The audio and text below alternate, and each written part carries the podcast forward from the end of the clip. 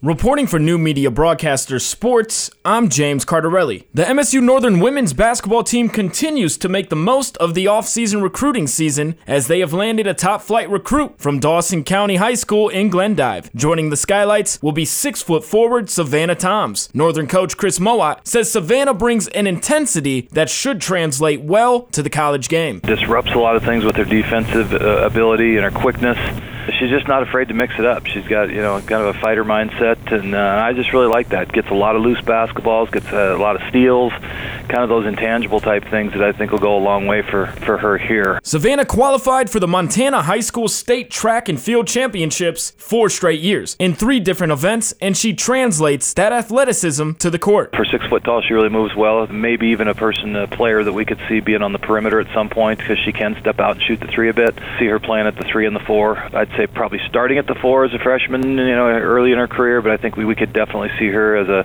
a nice, tall, long forward or, you know, guard forward out there at some point. Circumstances and a little twist of fate helped lead this latest stellar recruit to MSU Northern. She committed to Sheridan College. Unfortunately, they closed their programs down. Savannah and I had talked a few months back about still, you know, maybe changing her mind and coming to Northern, but she decided to stick with her decision, which I was very much in support of. But then when they removed the programs, it was an easy deal. She called, and, you know, we visited and it was done quickly. This past season, Shannon averaged 15 points and 6 rebounds per game. And you can hear the complete conversation with Chris Mowat on the signing of Savannah Toms on the Highline Today Sports Podcast page. In other news, amid all the changes governing sports at all levels, Havre High School is now under the direction of a new athletic director, as Brian Kessler now takes over that position. As he begins his duties in his new role, he also has to fill two head coaching jobs for the Ponies. Both the volleyball and cross country teams are in need of a new coach, and Kessler talks about the progress in finding someone to lead the volleyball program. Actually, looking, I think, okay with that one. We haven't had a chance to do interviews quite yet. We do have a couple pretty good applicants in the pool there that hopefully we'll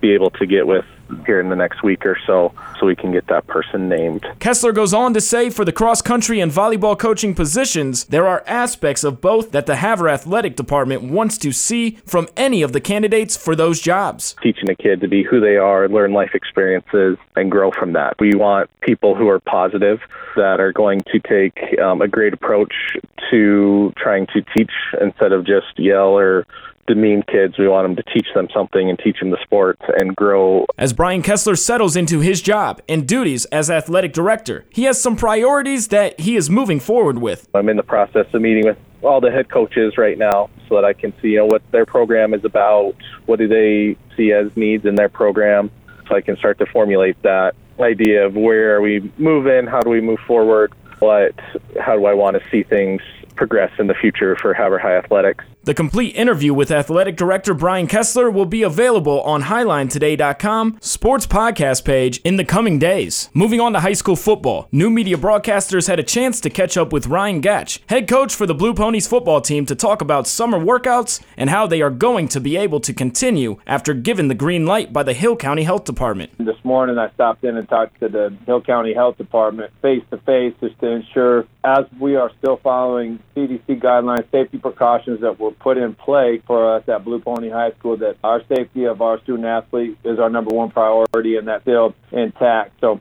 made us feel good. Hill County Health Department felt good about saying, hey, you guys are great to resume and have the all clear on all your activities that you guys are doing. Stay tuned to New Media Broadcasters as we continue to follow the Blue Ponies as week one of the season continues to get closer. Moving on to rodeo. The Malta Trafton Arena will be alive with rodeo action Friday and Saturday with an NRA event. There will be slack events Friday at 6 in the evening and Saturday at 9 a.m., with the full rodeo starting at 1 in the afternoon. Jerry McEwen is one of the organizers and says rodeo fans will see a complete complement of events and a little more. Barebacks to breakaways, junior events, uh, bull riding, bronc riding, steer wrestling, calf roping barrel racing, breakaways, doing a ranch ranch bronc riding section of them too. Jerry goes into further detail on just what ranch bronc riding consists of. Just a chance for them younger kids that have their want to be bronc riders and they ride with a stock ranch saddle.